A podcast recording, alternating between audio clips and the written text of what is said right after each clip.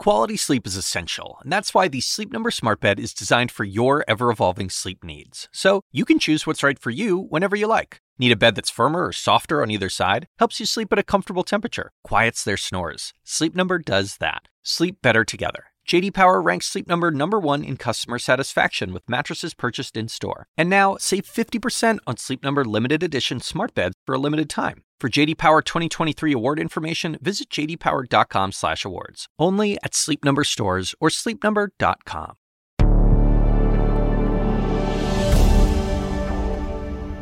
You're watching CNN. I'm Julia Chatterley in New York. The Russian assault on Azovstal continues.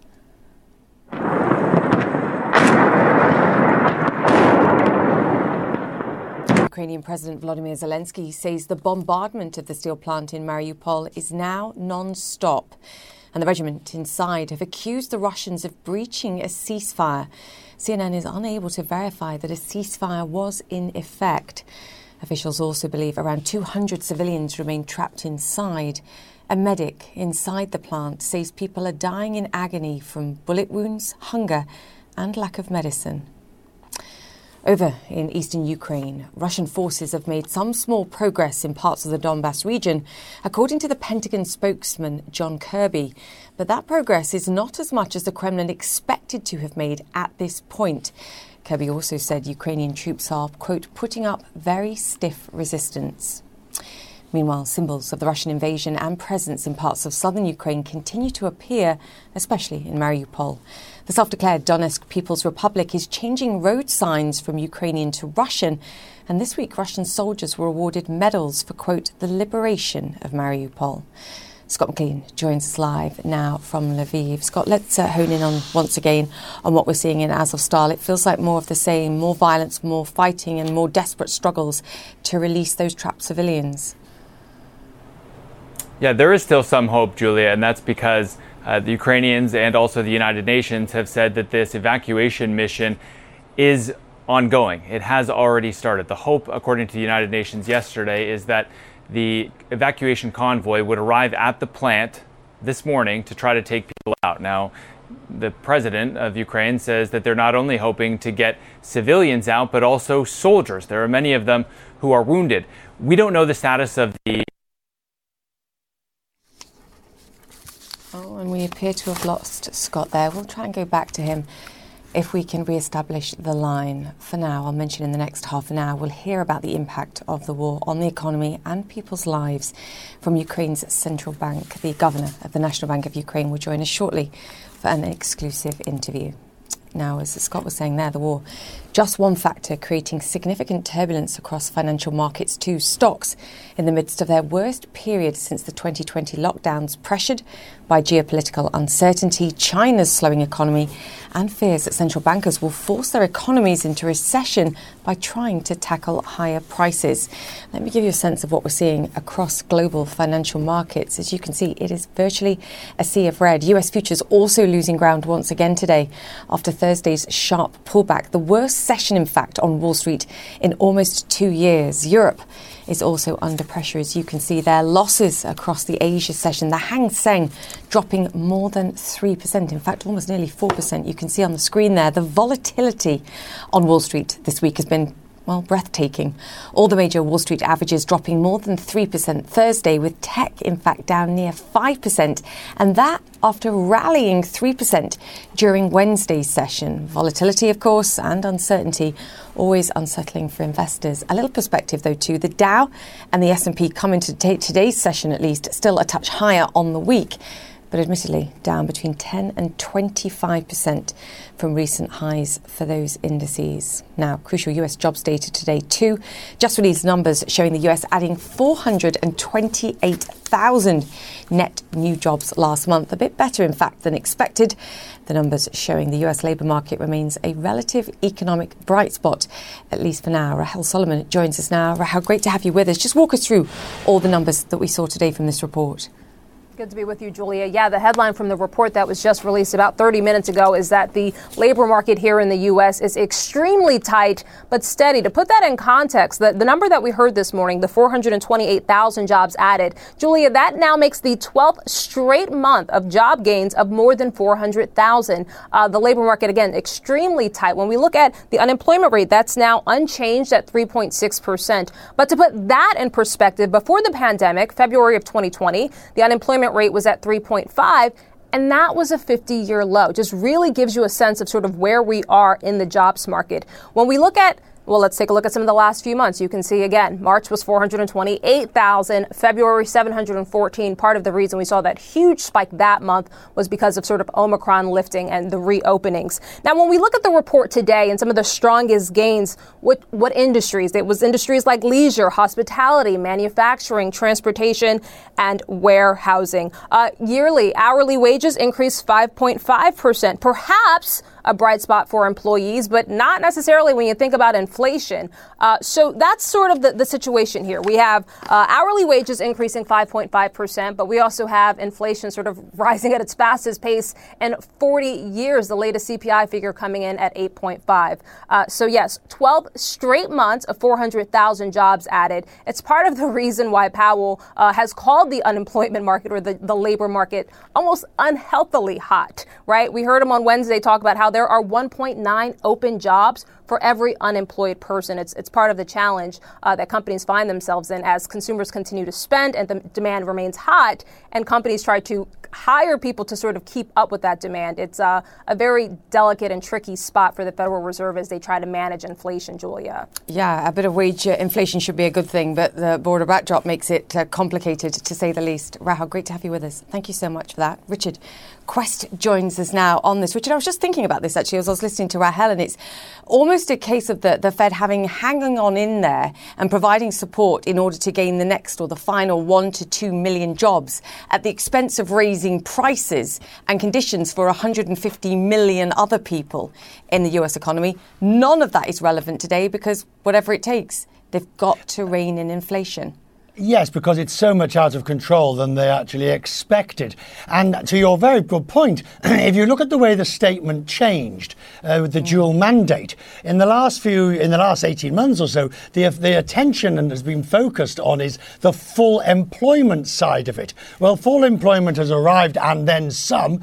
You've got that wage inflation. You talk about a five point five percent year-on-year increase in average earnings, and yet that's negative when you put it in terms of inflation inflation. On a nominal level, it's, it's fine, but on a real level, people. So we have the worst of all situations here. We have real incomes actually falling, we have inflation exceptionally high, and we have interest rates going up because the Fed now has only one. Uh, duty, responsibility, one ambition, and that's to bring inflation down. Yeah, and the consequence of that, of course, turbulence on, on financial markets, yeah, wherever you look, not just in the United States, of course, but, but around the world well, too. And I think what you saw, of course, in the UK is you've seen mm. the Bank of England, the fourth increase in interest rates, with more to come. The, the bank itself basically says, central bank basically saying there's a recession on the cards. And the ECB, interestingly, uh, Christine Lagarde had wanted to finish the non traditional, the bond buying, and maybe start raising rates in September, October. Uh, President Lagarde is not going to be able to do that. It now looks like the hawks on the Bundesbank Governing Council will bring that forward. So we could see the Bundesbank, as, the, the ECB, raising rates as early as July. That's the latest thinking. The totality of my message this morning with you, Julia, there is every reason for markets to be unhappy and remain unhappy for the foreseeable future until they get cheap enough to buy. Yeah, that's a great point, particularly given the backdrop and the level of uncertainty that we're seeing. Yeah. An adjustment has to happen. Richard, yeah. always great to chat to you. Thank you. Thank you. Now, adding to the uncertainty that we were just discussing there and the fears, President Xi Jinping not backing down on his zero COVID policy and making sure everyone knows it. Selena Wang joins us now. Selena, you and I have, have long been discussing the challenges, the social pressures that Xi Jinping and the government are under as a result of their COVID policies that they're taking. What was fascinating to me about this was you you have to try and understand what's going on behind the scenes and the pressure that he must be feeling socially and politically to have to come out and make the statement that look, we're sticking with this, come what may. And not only that, it was also a direct warning to anyone who dissents against him. It was a direct shot at them. In this top meeting with Communist Party leader, Xi Jinping vowed to, quote, unswervingly adhere to the general policy of dynamic zero COVID and resolutely fight against any words and acts that distort, doubt, or deny our country's epidemic prevention policies. So, Julia, if there was any wavering as to whether or not China was going to stick with this policy because of the devastating impact it's had on the economy and on some people's lives, well, this totally quashes any of that doubt. And after the news, we saw China Chinese markets fall more than 2%, with the tech stocks hit especially hard. Investors are especially terrified and rattled by the fact that this speech made no mention of balancing zero COVID with the economy. And we've been discussing just how severe the hit has been to the economy. We saw the services sector, it contracted at the second sharpest pace on record, factory activity contracting for the second straight month. This is as the capital in Beijing, they continue to ramp up these COVID 19 restrictions, even though COVID cases there remain relatively low. And in Shanghai, Still, many of the city's 25 million people have been sealed in their homes for more than a month. In fact, across China, at least 30 cities are under some form of COVID 19 lockdown, and that's impacting up to 198 million people.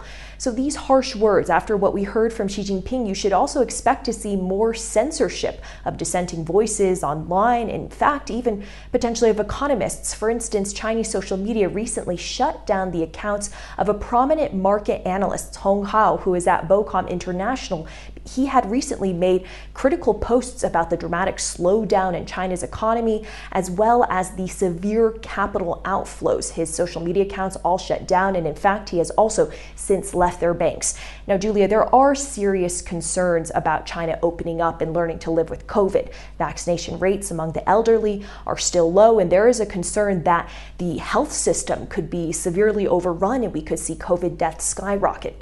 But there is agreement that this zero COVID strategy is also about politics. Xi Jinping has put his personal stamp on this, so experts see this as a reason why there is this unquestioning, unwavering dedication to this because it is tied to his leadership. So, no matter the economic, the human toll, zero COVID for now is here to stay. Julia? Right, and you raise a great point that actually flexibility on this might not be an option given the preparations in the country, which is a valid point too. Selena Wang, thank you so much for that. More after this. Stay with CNN.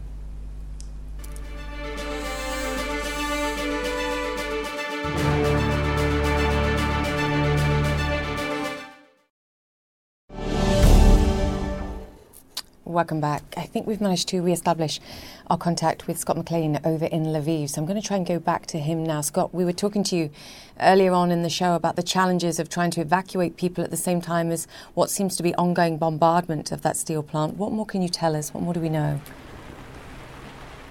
Exactly. So the latest that we've been told is that this evacuation convoy is in progress. It is en route. It is there. We're not sure exactly. Officials are in radio silence mode, not wanting to jeopardize the success of the operation. In terms of militarily around that steel plant, the latest update that we have from the Ukrainian military is that um, the, the plant is still blocked off by the Russian military. Sometimes they're firing on it, and we've just gotten a further update from the Azov regiment. That's the part of the Ukrainian military that's doing the bulk, bulk of the fighting there. They say that an anti tank missile was fired at a car that was helping with evacuations during what they described was a ceasefire period. They say that one person was killed and six were injured, and they say that this is just one example of the Russians breaking their commitments to these ceasefire agreements, though we're not in a position at this stage to verify that there even was a ceasefire agreement in place because, as I said, officials are saying nothing about, it, uh, about this. Now, there have been some predictions as well that the Russians may use the symbolism around May 9th, the victory day over Nazi Germany back in 1945. That anniversary is coming up in a few days, and there's been some speculation that perhaps the Russians will use the symbolism of that day to declare victory, declare war, declare something. And the Kremlin was asked whether or not they might parade the military through Mariupol, and they didn't. Um, they didn't shoot it down. They just said they didn't know what the military's plans were at this stage.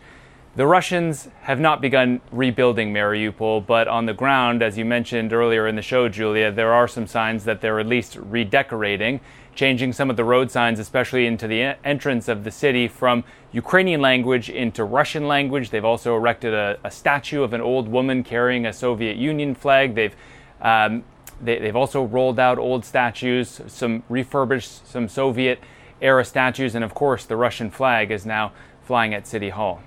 Julia? I mean, you can't, you can't take anything away from that symbolism, I think, and the images that we're seeing being presented by some of the officials from, from Mariupol. I think heartbreaking again, more heartbreak on top of heartbreak for, for the Ukrainians seeing this. Scott, great to have you with us. Thank you. Scott McLean there in Lviv. Thank you. you. Now, over $500 billion. That's the figure Ukraine puts on the total damage caused to its economy in just the first six weeks of Russia's war alone. Bridges, roads, and homes worth $270 billion have been destroyed. It says 30% of businesses shut down initially, according to a research institute there. President Zelensky says a full scale recovery will cost at least $600 billion. The United States and Europe have vowed to support Ukraine as it grapples with the economic fallout of war. This week, the European Central Bank President Christine Lagarde invited the governor of Ukraine's national bank to meeting to a meeting with central bank heads of the eurozone nations. Joining us now is Kyrylo Shevchenko. He's the governor of the National Bank of Ukraine. Governor, fantastic to have you with us on the show. We appreciate your time. I know you probably had much to discuss with the, U, the European Central Bank. But can you just start by giving us a sense of what your latest numbers are on the scale of the damage to the economy and perhaps what recovery you're seeing as you recapture parts of the country that were initially taken? Thank you.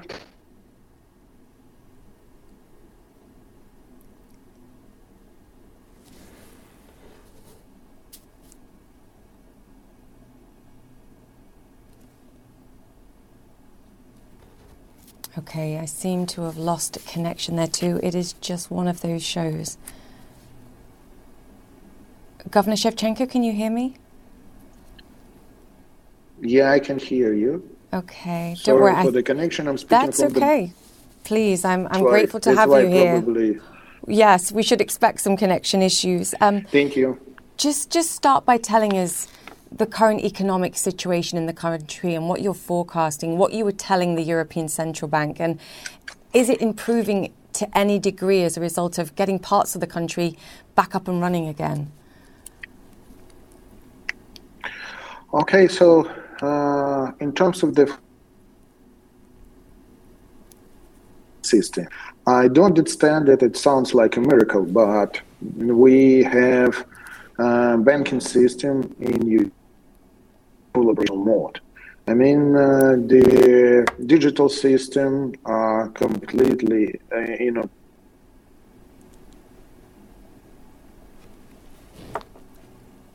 Okay, I think operate are, are open. Governor, we're um, we're having some uh, ongoing difficulties with your connection. I don't want to, to waste your time because I know you have very important meetings we're going to let you go, I think, uh, and try and re-establish connection. Kyrylo Shevchenko, the governor of the National Bank of Ukraine there. We will try and re-establish connection and get him back if we can. All right, new details on what life is like for Ukrainians now living in Russian occupied areas. CNN international security editor Nick Paton Walsh is in the Kherson region with more. Here in Ukraine south, multiple areas now held by the Russians, some for a matter of months, and we've seen people emerging in large numbers out of Kherson, still using intermittent gaps, it seems, in the Russian control of checkpoints. Some days it's impossible and the cars queue for uh, tens of miles, other days they're just waved through. But in Kherson itself, we've just heard that uh, officials, Ukrainian officials, are concerned that those trying to leave are indeed being abused. It's increasingly hard, it seems to get out, and there are increasing signs of Russian elements in daily life there. The internet taken down, now back up. Locals telling us you may indeed even need to get a Russian passport to get a Russian SIM card to operate on future cell phone services there, and also too the Russian ruble having been in evidence there as a currency since the weekend. Two, though, in the heavily besieged city of Mariupol, where still there's intense firefights happening around the Azovstal steel plant in the areas the Russians do control. They appear, according to sources there, to be trying to restore monuments of Soviet glory. The clenched fist with a flame coming from it, symbolising the Soviet fight against the Nazis, and also, too, a Russian flag said to be flying over a key hospital there. These bids, it seems, by Russia to stamp its mark on territories it's taken in Ukraine, possibly ahead of uh, Sunday's key, sorry, Monday's key Victory Day parades. Unclear what this is doing to the local population's sense of being part of Ukraine, but certainly a bid by Moscow to suggest that it's got some sort of progress uh, in these uh, months of war. Paton Walsh there. Now, EU Commission President Ursula von der Leyen says she's confident the bloc's new proposed sanctions against Russia will pass. That despite some opposition to parts of the package. Claire Sebastian joins me now on this. Claire, you and I could have discussed this any day this week and we could have had the same conversation. We don't want to talk about problems, we want to talk about solutions. What is the solution to get the likes of Slovakia, Hungary, the nations that have incredibly high dependency on Russian oil across the line on this embargo? Yeah, Julia, what they're asking for is more time, essentially, mm. in, in, terms of the Czech Republic, Slovakia, certainly uh, we think Bulgaria as well. They're saying that the, the current phase out plan, which would take off uh, all crude oil and all oil products off the market in the European Union by the end of this year, that just isn't enough time uh, for some of these countries. We are, in terms of the, the discussions that are currently in their third day in the EU Council, we're hearing some positive noises coming out. The Czech government uh, told us that they think things are moving in the right direction, which is also the exact same wording that we had from Ursula von der Leyen, but Hungary remains one of the most ardent opponents to this. The, the Prime Minister Viktor Orban gave a radio interview uh, today, which was quoted by his communications uh, chief, where he essentially compared the sanctions package to an atomic bomb. He said the, the, European Union is disrupting its own unity by doing this, and he said he has sent this back to Ursula von der Leyen asking for amendments, essentially. So it remains to be seen. Of course, the number one risk here is that they can't reach unanimity. The number two risk is that they do reach unanimity, but they do it with so much dilution to the package uh, that it essentially doesn't go much further than what they had already said they were going to do, which is phase out Russian fossil fuels by 2027. And that, of course, gives Russia plenty of time to prepare. Russia, of course, will face pain if this goes through, but it is showing some resilience uh, in its economy. The ruble today uh, hit its strongest point against the dollar since around February 2020, so before even the pandemic. Artificial, of course, because the central bank is propping it up, but still a sign that they have managed to stabilize things there. Mm also, one of the big questions, I think, as far as sanctions are concerned, is how to directly target Vladimir Putin himself and what's the best way to do that. And of course, a lot of the pressure was on targeting some of the oligarchs that are believed to, to manage his wealth. It now appears, or at least it's rumoured, that perhaps Vladimir Putin's purported girlfriend or, could be included in the EU sanctions as well. What more do we know on that? Yeah, so in the, in the playbook, as you say, of targeting people close to Putin, this would, I mean, allegedly, because he's always denied that there was even a relationship, this would allegedly hit as close as it gets, really. This is according to two EU sources speaking to CNN's Luke McGee that say that Alina Kabayeva, who is uh, a Russian former rhythmic gym- gymnast, uh, has been uh, linked romantically to President Putin for many years now, could be included among those individual sanctions. That would be significant, of course, even though Putin has denied uh, that relationship. This is something that, according to the Wall Street Journal, US officials stopped short uh, of doing because they were worried it would look like too much of an escalation. So potentially Alina Kabayeva, we've also got uh, reports that from, from our own Luke McGee as well, from his sources, that, that uh, the Patriarch Kirill, the head of the Russian Orthodox Church, uh, is also on the list. He is, of course, an ardent supporter of President Putin, an arbiter in many ways of his sort of social program, his social reforms, uh, his more conservative ones that he has put in place during his tenure. So this would be significant. Individual sanctions also hitting hard if this, pa- if this package of sanctions goes through. Yes, and we shall wait to see if that can be achieved. And to your earlier point, what carve outs are required for some of those nations in order to get them across the line? Claire Sebastian, thank you so much for that. Welcome back. The opening bell sounding there on Wall Street. The American Swiss Foundation ringing at the opening bell and fist bumps and cheers. Let's hope they can give some energy to markets as well. Stocks up and running after Thursday's sharp declines. And take a look at that as we are seeing fresh weakness for all the major averages, with tech stocks once again the worst performers after Thursday's 5% drop. Stocks falling amid fears that to contain inflation, the Fed will have to raise rates well above what the market has already priced. Richard Clarida, the former Fed vice chairman, says rates must rise to at least 3.5%, so that's significantly above the current 1% levels.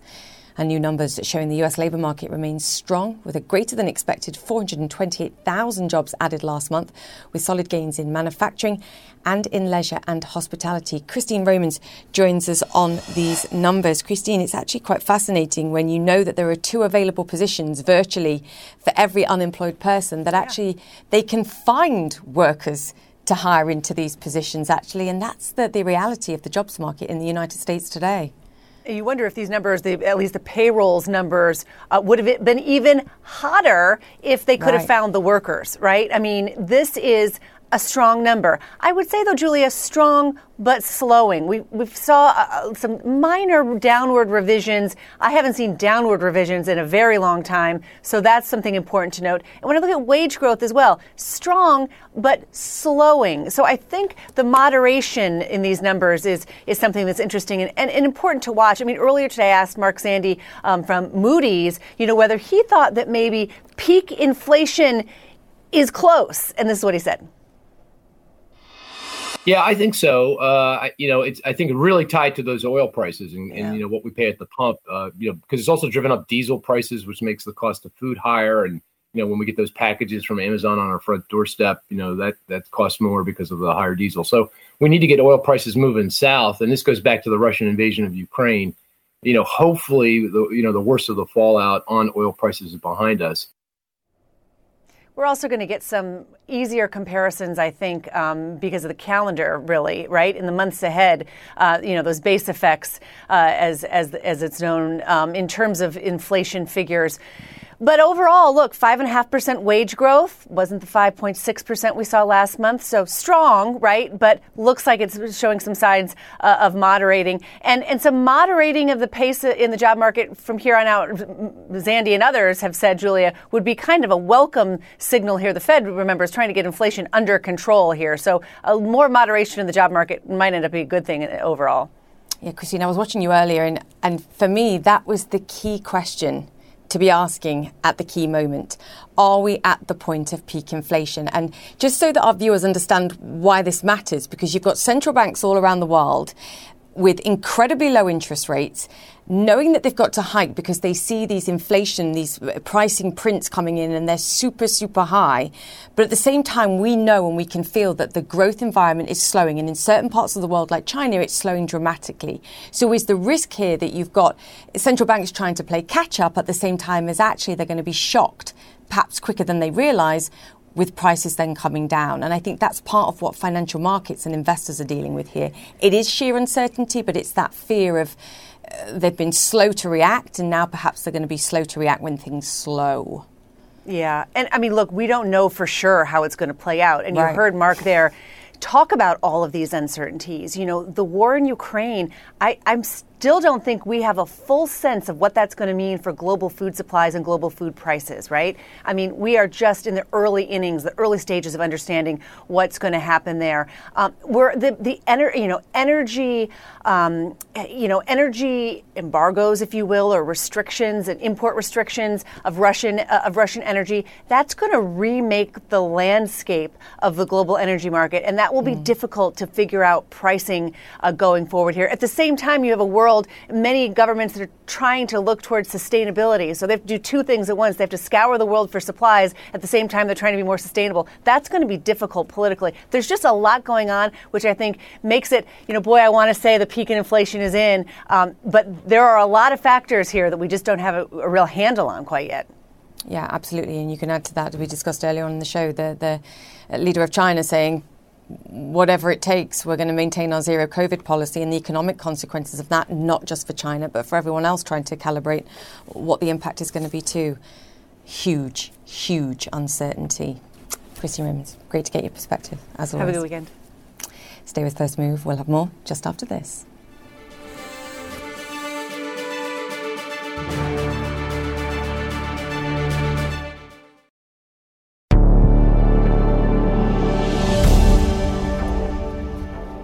Welcome back. Ukraine's Azov battalion has accused Russian troops of breaking a ceasefire at the Mariupol steel plant a short while ago. The battalion says a Ukrainian fighter was killed and several wounded when Russia fired at a car attempting to evacuate civilians. CNN has been unable to verify if a ceasefire was in effect. And earlier, Ukraine said more efforts to rescue civilians trapped in the Azovstal plant were planned for today.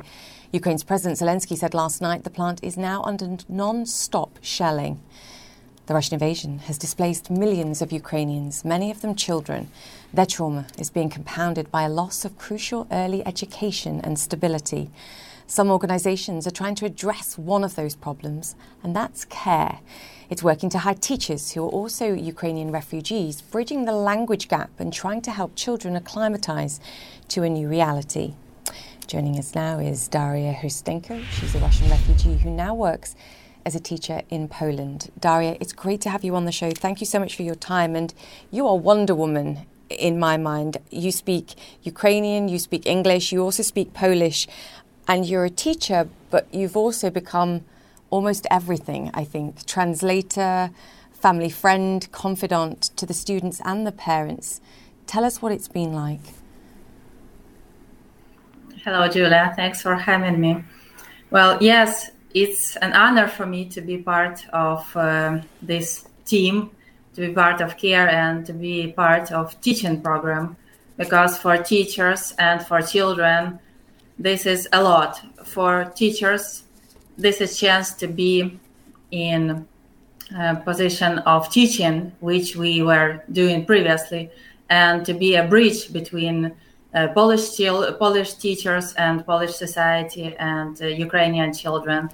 For them, um, I'm not just a teacher, as you said. Uh, I, I, I help them in all the matters, all the issues that they have. I uh, constantly have a contact with parents. Uh, sometimes they have personal questions, some uh, troubles with applying for something. So in documents and this I do as well. And of course, uh, translating and helping children during the classes and uh, their free time activities as well.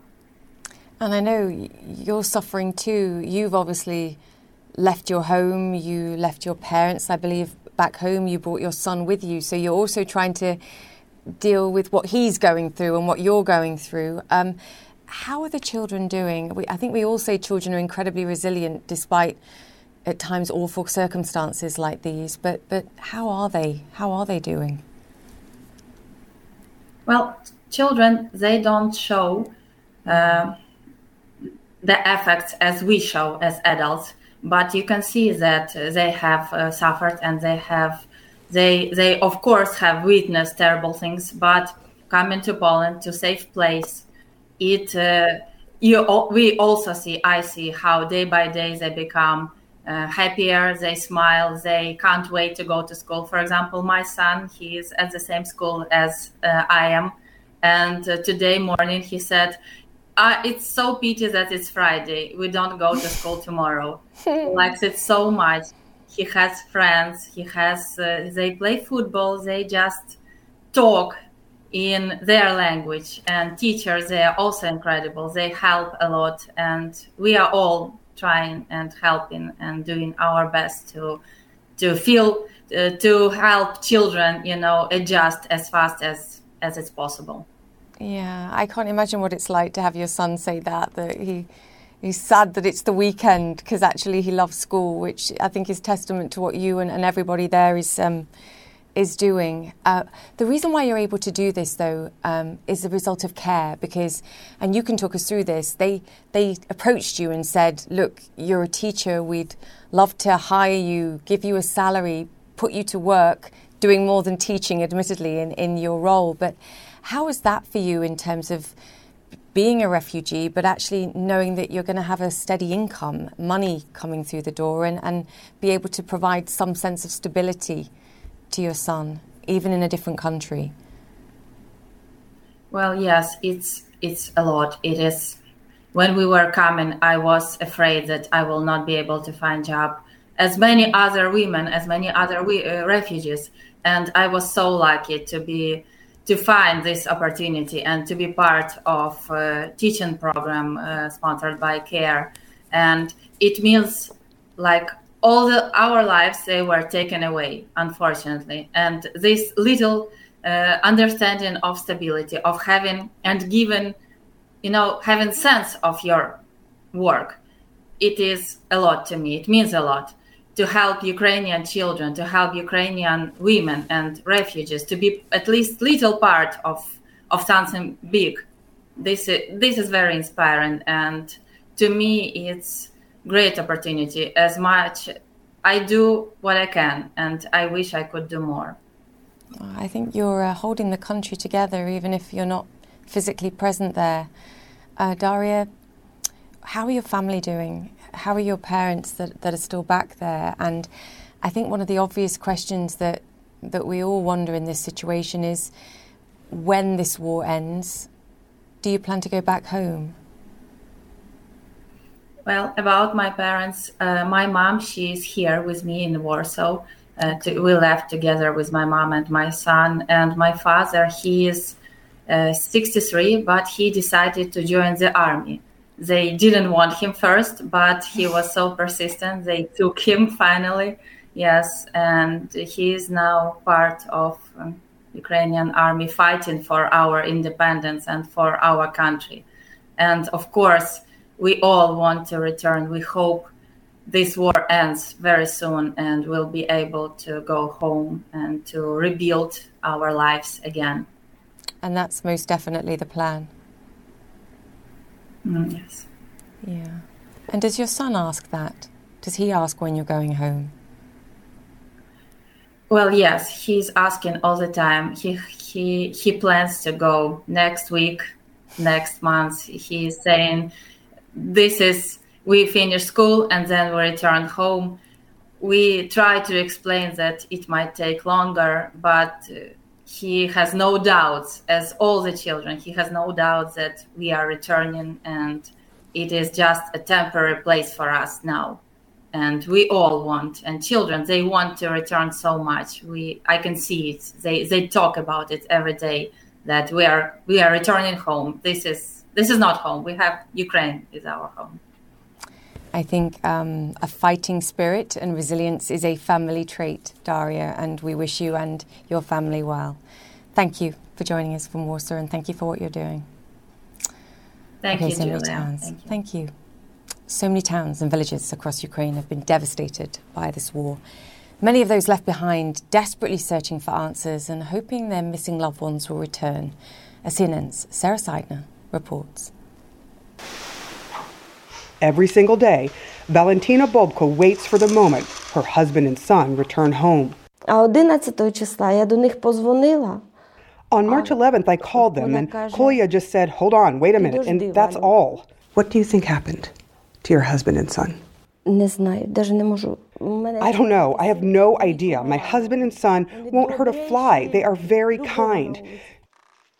Days before, Russian soldiers had occupied the town. When she returned home that day, neighbors told her her husband and son had been taken by Russian soldiers. Хай вони мені їх вернуть, або скажуть, де вони їх діли. I want them to return my husband and son, or at least tell me where they are now. Where did they hide my boys? I can't find my place in life. Where are they? два хлопці, нема більше нікого. Як мені жити? Як? Попитати їх треба. Як мені жити? Як? Вони думають, як я житиму. How am I supposed to live now? Tell me, how? She is not the only one suffering through this. Across the street and just around the corner, other families are longing for the day their husbands and fathers return. Yulia watched as Russians forcibly took their papa away, Papa, Papa, leaving them with just pictures for now. Papa. Є сказати, що вони настоящі орки, The main thing is they took him and we don't know where he is. We hope we find him and they, the Russians, will be punished. They are relieved that this village is no longer crawling with Russian tanks, but it means there's no one left to ask where the men were taken. In the rubble of war, Gregory Lihogot has been searching for his brother. He says he was also picked up by Russian soldiers in the same time frame as the others. From the story we heard from a guy, we know he was beaten with a club. We mm-hmm. met the guy he's talking about, who says he too was detained and held by Russian soldiers, who said it was their job to beat them each day. My hands were tied with this rope. Here it is, he says.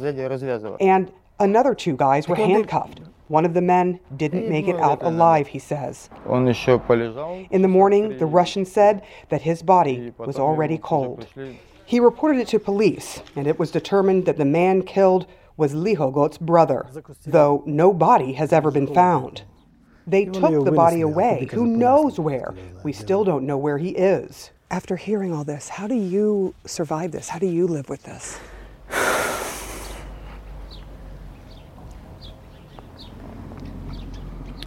Тяжко, дуже тяжко. It's very hard, very hard. We happened to be with Lihogo when he got permission from the homeowner to go on his bombed out property. We went down a set of steep stairs. At the bottom, he stayed merely seconds, the memory of his brother's last moments too much for him to bear. Sara Sidner, CNN, Bogdanivka, Ukraine. The war in Ukraine leading to an ongoing fears of a global food supply crisis at home and abroad. It's clearly evident wherever you are in local supermarkets too. Clare Sebastian is back and talked to one boss about how he's changed the way he does business. The national flower of Ukraine is, is the sunflower, and um, 80% of production actually comes out of Ukraine. That has stopped. So we're having to limit stocks now uh, and shut down our supplies of the five litre oils and move into two litre oils. But actually, the, the bigger impact is on our pre prepared ready meals. Let's have a look. Yeah.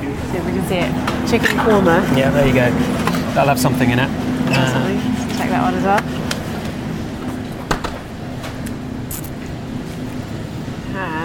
Yeah, this has got rapeseed oil. Rapeseed oil. Yeah, okay, there you go. So the price of rapeseed oil is going up about 500%, um, but the pr- price of sunflower oil is going up 1,000% where it's available, but really it's a, a lack of availability. Iceland is a 50 year old chain of over a thousand UK supermarkets known for its low prices. It's not alone in rationing cooking oil. We found several other British supermarkets doing the same, and that's not the only difficult decision they've had to make. We took a stance and boycotted palm oil. Uh, we were the first retailer in the world to do that, and we reformulated 450 of our own label um, frozen products. And we actually swapped palm oil with sunflower oil. Um, so now there's no sunflower oil. We're obviously prioritising other oils to use instead, like rapeseed oil, olive oil, um, etc. But unfortunately, I never thought I'd say this. We are now having to move back into to palm oil in some products. Were you surprised by how many products were affected by this conflict? Yes, um, I mean, vegetable oils are used in up to 50% of all supermarket products, everything from ice cream to pies and pastries, even lipstick. I mean, I, I didn't realise this, but apparently those noodles uh, come out of Ukraine, and uh, that's why there's only one left on the shelf now. Nestle confirmed the instant noodles were manufactured at their factory in Kharkiv, a city under Russian bombardment since the very start of the conflict. That factory has stopped all production, and Nestle says it donated all remaining supplies locally when the war started. Obviously, it's not just Ukraine that's contributing to the price rises that you're having to, to now swallow. Yeah, um, I mean, obviously the oil price has shot up, and that's affecting the base commodity price of, of everything. We're having quite um, quite a lot of cost pressure from our suppliers. They're also having a shortage, for example, of things like fertilizer, because a lot of fertilizer is um, derived from, from uh, potash mines in, in Russia. So in the UK, we have um, a national minimum wage increase, which is the right thing to do, but Um, it's going up to £9.50 and that will add £20 million of, of cost onto our business this year. Our electricity bill is, is very large anyway. Last year it was about 65 million.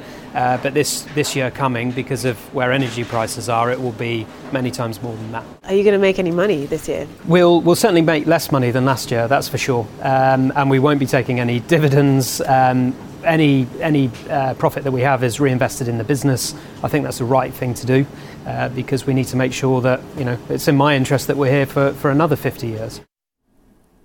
And from supermarkets to space. Four astronauts splashed down to Earth this morning, returning from a six month stint on the International Space Station. A SpaceX capsule brought them home overnight, landing them in the Gulf of Mexico. A Russian cosmonaut is now in command of the space station. And a final look at what we're seeing across uh, the broader financial markets steepening losses. As you can see there, the Nasdaq down some 2.5%. All the major averages now significantly in the red in early trade tech stocks. Look at that once again. It brings tech losses over the past two days to what I'm just doing the maths now to around 7%. Yep, 7% over the last two days. And of course, stocks losing ground as a result of that relatively solid read on the US jobs market in the United States. The US economy adding more than 400,000 jobs net. That was a 12th straight month above that 400,000 figure. Manufacturing sector in particular remaining strong. What was it that Christine Romans called it? Solid but slowing. And that is the key. And nonetheless, whatever it is in terms of the uh, economy now or the inflation print, the Federal Reserve knows it has to keep raising rates into a very uncertain environment. And that's it for the show. If you've missed any of our interviews today, they will be on my Twitter and Instagram pages. You can search for at CNN. In the meantime, have a good weekend. Connect the World with Becky Anderson is up next.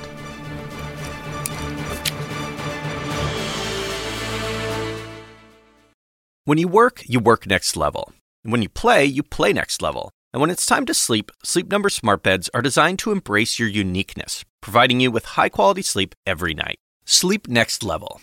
JD Power ranks Sleep Number number 1 in customer satisfaction with mattresses purchased in-store. And now, the Queen Sleep Number C4 smart bed is only $1,599. Save $300 for a limited time, only at Sleep Number stores or sleepnumber.com. Prices higher in Alaska and Hawaii.